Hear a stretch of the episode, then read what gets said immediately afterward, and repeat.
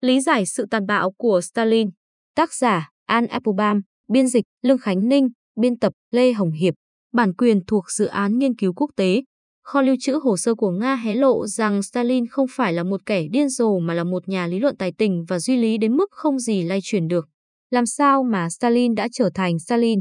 Hay nói một cách chính xác hơn, làm thế nào mà Aosif Vissarionovich Zhugasvili, cháu của hai người nông nô, con của một người phụ nữ làm nghề giặt quần áo và một thợ sửa giày, đã trở thành nguyên soái Stalin, người chịu trách nhiệm cho những vụ giết người hàng loạt dã man nhất mà thế giới từng biết đến. Làm sao mà một cậu bé sinh ra tại một thị trấn vùng núi Helhut ở Georgia đã trở thành một nhà độc tài nắm quyền kiểm soát một nửa châu Âu? Làm sao mà một chàng thanh niên mộ đạo, người đã chọn theo học để trở thành một linh mục, lại trở thành một người nhiệt thành với chủ nghĩa vô thần và một người theo chủ nghĩa Marx, chịu ảnh hưởng của Freud, nhiều nhà viết tiểu sử tham vọng, chưa kể đến những nhà tâm lý học, triết gia hay sử gia đã tìm kiếm câu trả lời cho các câu hỏi này dựa trên thời thơ ấu của Stalin. Giống như sự cuồng tín của Hitler được giải thích dựa trên nền tảng giáo dục, đời sống tình dục hay tinh hoàn được cho là chỉ có một bên của ông ta. Sự tàn bạo mang hơi hướng tâm thần của Stalin được quy cho người cha của ông, người được chính Stalin miêu tả là đã đánh đập ông ta không thương tiếc, hay cho người mẹ vốn có thể đã ngoại tình với một vị linh mục địa phương. Những kiến giải khác đề cập đến một tai nạn khiến cho tay phải Stalin bị teo lại. Việc ông bị bệnh đậu mùa làm cho khuôn mặt ông trở nên đầy sẹo, hay khiếm khuyết từ khi sinh ra khiến hai ngón chân của bàn chân trái dính vào nhau, dấu hiệu của quỷ sữ. Chính trị cũng có tác động đến những người viết tiểu sử Stalin. Trong cuộc đời Stalin, những người ủng hộ đã biến ông ta thành một siêu anh hùng nhưng những người phản đối cũng áp đặt thành kiến của họ với ông. Leon Trotsky, đối thủ nguy hiểm nhất của Stalin, là một người đưa ra kiến giải về Stalin có tầm ảnh hưởng nhất cho đến giờ, qua đó định hình quan điểm của một thế hệ sử gia từ Isaac Deutscher trở đi. Stalin trong con mắt của Trotsky là một người trí tuệ hạn chế và tâm hồn u ám, là một anh tỉnh lẻ không có giáo dục đã thâu tóm quyền lực nhờ thao túng chính trị và bạo lực đẫm máu. Trên hết, theo Trotsky, Stalin là kẻ ban đầu đã phản bội Lenin và sau đó là sự nghiệp của chủ nghĩa Marx.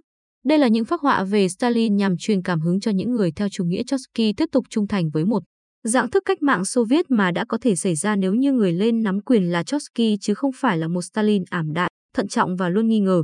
Kể từ khi kho lưu trữ Liên Xô mở cửa từ những năm 1990, những bản mô tả mang màu sắc chính trị và tâm lý học kể trên về cuộc đời Stalin bắt đầu bị phủ nhận. Chính trị vẫn có ảnh hưởng đến việc ông được công chúng nhớ đến như thế nào những năm gần đây. Các nhà lãnh đạo Nga đã làm nhẹ đi những tội ác của Stalin đối với chính người dân của ông ta và tổ chức lễ kỷ niệm cuộc chinh phạt châu Âu do ông tiến hành. Tuy nhiên, sự sẵn có của hàng ngàn tài liệu mật một thời và nhiều thư từ cũng như hồi ký trước đây, được giấu kín đã cho phép các sử gia nghiêm túc viết về những sự thật đáng chú ý hơn. Chẳng hạn, sau khi khai thác những nguồn tin ở Tbilisi và Moscow cho cuốn sách Stalin thời trẻ, nhà sử học và nhà báo Simon Sebek Montefiore đã khắc họa nhà độc tài Stalin như một người năng nổ trong hoạt động khuấy động quần chúng, một tay mê hoặc phụ nữ kiểu Lothario, một nhà thơ và một nhà viết luận phê bình chính trị, khác hẳn với hình ảnh một tay viên chức thô lỗ ngu xuẩn như trong trí tưởng tượng của Trotsky. Đào sâu tìm hiểu bộ sưu tập hồ sơ được ít người biết đến này.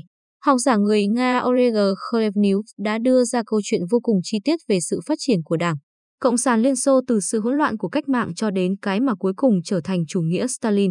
Những cuốn sách của Khlevniuk cùng với những bức thư đã được biên tập của Stalin gửi đến hai trong số những trợ thủ của ông, Vyacheslav Molotov và Lazar Kaganovich, cùng với rất nhiều tài liệu khác về lịch sử của Gulag, tức trại cải tạo lao động của Liên Xô, về quá trình tập thể hóa, về nạn đói ở Ukraine, về KGB, cho thấy Stalin không gây dựng nền độc tài Liên Xô chỉ nhờ mánh khóe, thủ đoạn, hay ông đã không làm điều này một mình.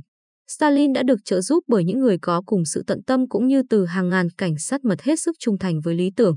Trong một cuốn tiểu sử hết sức tham vọng, tập đầu tiên của bộ ba cuốn với độ dày gần 1.000 trang viết về Stalin kể từ khi sinh năm 1878 cho đến năm 1928. Stephen Kopkin, giáo sư sử học tại Princeton, bắt đầu tổng hợp các công trình của những học giả trên cũng như của hàng trăm học giả khác. Mục tiêu của ông trong cuốn Stalin là quét sạch vĩnh viễn mọi lớp mạng nhện cũng như những câu chuyện thần bí khỏi việc chép sử Liên Xô. Ông bác bỏ những người theo lối tư duy của Frost lầm luận rằng không có điều gì đặc biệt bất thường trong thời niên thiếu của Stalin so với một người có cùng độ tuổi và xuất thân giống ông ta. Sergei Kirov, một thành viên trong nhóm nội bộ của Stalin, lớn lên trong một trại trẻ mồ côi sau khi người cha nghiện rượu rời bỏ gia đình và người mẹ của ông chết bởi bệnh lao. Grigory Adhan Ikize, Một đồng chí khác của Stalin mất cả cha lẫn mẹ khi ông ta 10 tuổi. Ngược lại, chàng trai Stalin có một người mẹ mà, bất chấp xuất thân của bà, là một người tham vọng và năng nổ. Người đã huy động cả đại gia đình hỗ trợ cho cậu con trai tài năng của bà. Quan trọng hơn, có kín lưu ý, Stalin thời trai trẻ trở nên nổi bật tại Tiflis hồi cuối thế kỷ 19 không phải bởi ông có tính du côn mà bởi ông là một học sinh xuất sắc. 16 tuổi, Stalin được nhận học ở trường dòng Tiflis, nước thang cao nhất của hệ thống giáo dục ở vùng Caucasus bước đệm để theo học tại một trường đại học nào đó của đế chế. Dù sau này bỏ học ở trường, bị cuốn vào thế giới chính trị cực tả bí mật nhưng Stalin vẫn giữ được phong cách lôi cuốn của mình. Ông đến Baku năm 1907 để kích động các công nhân khai thác dầu, tham gia bắt con tin đòi tiền chuộc, tống tiền và cấp biển và cả một vụ ám sát chính trị kỳ lạ. Stalin hết ra tù lại vào tù, thể hiện khả năng trốn thoát đặc biệt tài tình và khả năng sử dụng một loạt bí danh và cải trang để tránh bị nhận dạng. Dần dần, Kotkin xây dựng nên một cách lý giải khác về con người Stalin cũng như một vài thứ khác nữa. Thành tựu đặc trưng của quyển sách và cũng là sai lầm chủ yếu của nó là phạm vi đề tài vô cùng rộng lớn. Kotkin đã bắt đầu viết về không chỉ toàn bộ cuộc đời của Stalin mà còn toàn bộ lịch sử, sự sụp đổ của đế chế Nga và quá trình hình thành đế chế Liên Xô thế chân đế chế cũ. Cuốn sách của ông viết về những chi tiết từ cuộc sống của Bismarck và Mussolini cũng như những chính trị gia dưới thời Sa Hoàng như Sergei Witte, Pyotr Stolypin và Pyotr Dunovo cho tới Sa Hoàng và Nữ Hoàng Nga, và tất nhiên là cả Lenin, Chosky, Nadezhda Groskaya, Nikolai Bukharin, and Felix Zobhinsky. Và danh sách chưa dừng lại ở đó. Tuy nhiên, những năm tháng và những cuộc khủng hoảng trôi qua, một bức tranh rõ nét về sự phát triển nhận thức của Stalin dần xuất hiện. Người ta có thể dễ bỏ qua điều này. Nhưng tại thời điểm cách mạng Nga xảy ra Stalin đang ở độ tuổi cuối 30 và bản thân không có bất kỳ thứ gì để có thể mang ra khoe khoang được. Ông ta không có tiền, không có nơi ở cố định và không có chuyên môn gì ngoài việc bình luận, tức là ông viết cho những tờ báo ngoài luồng. Stalin chắc chắn không được huấn luyện gì về thuật trị nước cũng như không có bất kỳ kinh nghiệm quản trị nào. Cuộc đảo chính của những người Bolshevik năm 1917 lần đầu tiên mang đến cho Stalin và những đồng chí của ông ta hương vị vinh quang chiến thắng. Cuộc cách mạng gần như bất khả của những con người này. Kết quả ván cược mạo hiểm của Lenin đã giúp xác thực ý thức hệ cuồng tín và mơ hồ của họ. Hơn nữa, chiến thắng này mang đến cho họ sự an toàn cá nhân, danh tiếng và quyền lực mà trước đó họ chưa từng biết tới. Kết quả là hầu hết những nhà lãnh đạo Bolshevik tiếp tục tìm kiếm sự dẫn đường chỉ lối từ ý thức hệ này và Stalin không phải là ngoại lệ. Những năm sau đó, người ngoài lắng nghe một cách hoài nghi những tuyên bố của giới lãnh đạo Liên Xô và không biết liệu những lời này liệu có thành thật. Câu trả lời của Kotkin là có. Không giống như một kẻ đa nghi vô giáo dục như trong tưởng tượng của Trotsky, Stalin ngoài đời dùng ngôn ngữ ý thức hệ để biện minh cho bất kỳ quyết định nào, kể cả trước đám đông hay trong các cuộc gặp riêng. Thật là một sai lầm nếu như ta không đánh giá nghiêm túc tầm quan trọng của thứ ngôn ngữ này bởi nó cung cấp một chỉ dẫn hoàn hảo để tìm hiểu suy nghĩ của Stalin. Stalin thường xuyên làm đúng như những gì ông ta đã nói. Điều này chắc chắn đúng trong lĩnh vực kinh tế. Như Kotkin đã chỉ ra một cách chính xác, những người Bolshevik được thôi thúc bởi những ý tưởng hoặc thói quen tư duy, đặc biệt là ác cảm sâu sắc đối với thị trường và tất cả những gì liên quan đến tầng lớp tư sản cũng như các phương pháp tiến hành cách mạng bằng mọi cách thức. Ngay sau khi cuộc cách mạng kết thúc, những niềm tin mãnh liệt này đã khiến họ cấm buôn bán tư nhân, quốc hữu hóa công nghiệp, tịch thu tài sản và ngũ cốc đồng thời tái phân phối chúng tại các thành phố. Tất cả những chính sách này đều phải nhờ đến bạo lực quần chúng để tiến hành. Năm 1918, đích thân Lenin đề xuất rằng nên ép nông dân chuyển ngũ cốc cho nhà nước và những ai từ chối nên bị xử bắn tại chỗ. Mặc dù một vài trong số những chính sách kể trên bao gồm cả tịch thu ngũ cốc tạm thời bị bãi bỏ trong những năm 1920, Stalin đã mang chúng trở lại vào thời điểm cuối thập niên này và sau cùng còn áp dụng chúng rộng rãi hơn. Không có gì ngạc nhiên, những chính sách được Stalin phục hồi là kết quả logic của mọi cuốn sách ông ta đã đọc và của tất cả những lập luận chính trị mà ông đã từng đưa ra. Stalin, theo như cốt kín hé lộ, không phải là một tay viên chức rỗng tuếch hay một kẻ ngoài vòng pháp luật mà là một người đàn ông tuân thủ một cách cứng nhắc một thứ học thuyết khắt khe. Tính bạo lực của ông ta không phải là sản phẩm của tiềm thức mà là sản phẩm của sự kết hợp giữa một người Bolshevik và ý thức hệ Mark Lenin. Ý thức hệ Mark Lenin đã cung cấp cho niềm tin của Stalin một điểm tựa vững chắc bất chấp những thất bại về kinh tế. Nếu những chính sách với mục đích đem lại sự thịnh vượng đã thất bại và thay vào đó đã dẫn đến đói nghèo, ông ta hoàn toàn có thể tìm ra một cách lý giải cho những thất bại này. Hoặc lý thuyết bị diễn giải sai hoặc các lực lượng không liên kết với nhau một cách hợp lý hay các quan chức đã mắc sai lầm trong khâu thực hiện. Nếu những chính sách của Liên Xô không được lòng dân, trong đó có giới công nhân, Điều này cũng có thể được giải thích rằng sự chống đối đang ngày càng gia tăng bởi xung đột giai cấp đang ngày càng trở nên căng thẳng. Bất cứ điều gì có vấn đề, thì trách nhiệm luôn có thể được quy cho từ sự chống phá cách mạng, các lực lượng bảo thủ cho đến tầm ảnh hưởng bí mật của tầng lớp tư sản.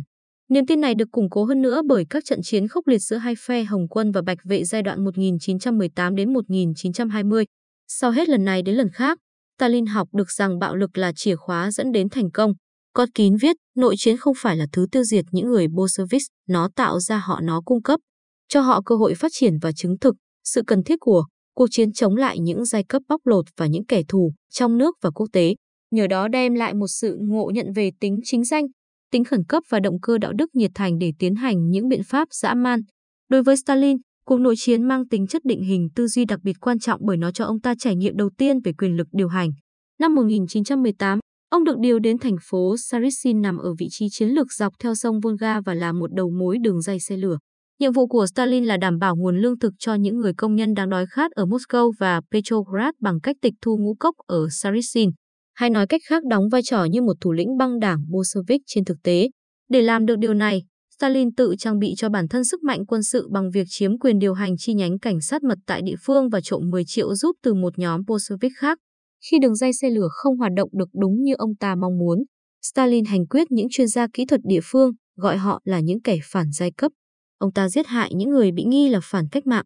Mà theo lập luận của Kotkin là Stalin làm những điều này không phải bắt nguồn từ tính tàn bạo hay hoảng loạn mà từ chiến lược chính trị nhằm kích động quần chúng. Stalin cũng cảnh báo những thuộc cấp rằng những kẻ thù của cách mạng ở trong nước đang sắp sửa tiến hành một cuộc nổi dậy, tái chiếm thành phố và chuyển giao thành phố cho phe bạch vệ. Đây là kịch bản phôi thai của vô số những phiên tòa được thiêu dệt nên trong thập niên 1920 và 1930 sau này. Những biện pháp kể trên suýt chút nữa đã dẫn đến sự sụp đổ quân sự của Sarisin và Lenin cuối cùng cũng phải gọi Stalin quay trở lại Moscow. Dù vậy họ cũng đã có được ngũ cốc. Sau khi cuộc nội chiến chấm dứt, những thất bại quân sự của Stalin chìm vào quên lãng. Sarisin thậm chí còn đổi tên thành Stalingrad. Mẫu hình này sẽ còn lặp lại nhiều lần trong suốt cuộc đời của Stalin. Hết lần này đến lần khác, mỗi khi phải đối mặt với một cuộc khủng hoảng quy mô lớn, Stalin sẽ sử dụng những biện pháp ngoài vòng pháp luật mang tính cách mạng để giải quyết. Đôi khi kết quả chỉ kéo dài và làm sâu sắc thêm cuộc khủng hoảng. Nhưng nếu ông ta đủ tàn bạo và nhẫn tâm, tất cả mọi sự chống đối sẽ dần biến mất. Tập đầu tiên trong bộ ba cuốn của Kotkin kết thúc với tuyên bố của Stalin về quyết định tập thể hóa nền nông nghiệp Liên Xô. Việc ban hành chính sách này sẽ đòi hỏi sự di tản, cầm tù người dân và sau cùng là việc hàng triệu người bị chết đói. Tuy nhiên điều đó dẫn tới chiến thắng chính trị tuyệt đối của Stalin. Trong xã hội phương Tây đương thời, chúng ta thường cho rằng những kẻ thực hiện bạo lực quần chúng phải có vấn đề về tâm thần hay thuộc dạng phi lý trí. Nhưng theo câu chuyện của Kotkin thì Stalin không phải loại người như vậy. Theo đó, việc diễn giải Stalin như một con người duy lý và cực kỳ thông minh, được thôi thúc mạnh mẽ bởi một ý thức hệ đủ để biện minh cho cái chết của nhiều triệu người, thậm chí còn đáng ghê sợ hơn. Điều đó có nghĩa rằng chúng ta có thể cần nhìn nhận nghiêm túc hơn những tuyên bố của các chính trị gia Nga. Những người gần đây đã lập luận ủng hộ việc sử dụng vũ khí hạt nhân chống lại các quốc gia vùng Baltic hay những tuyên bố của lãnh đạo nhà nước Hồi giáo kêu gọi tiêu diệt tất cả những người theo đạo cơ đốc và người Do Thái. Chỉ vì thứ ngôn ngữ diễn đạt lý tưởng của họ xa lạ với chúng ta không có nghĩa là họ và những người theo họ không thấy được sức hút của nó hay họ sẽ không dùng logic của mình để đạt được mục đích cuối cùng của những lý tưởng này.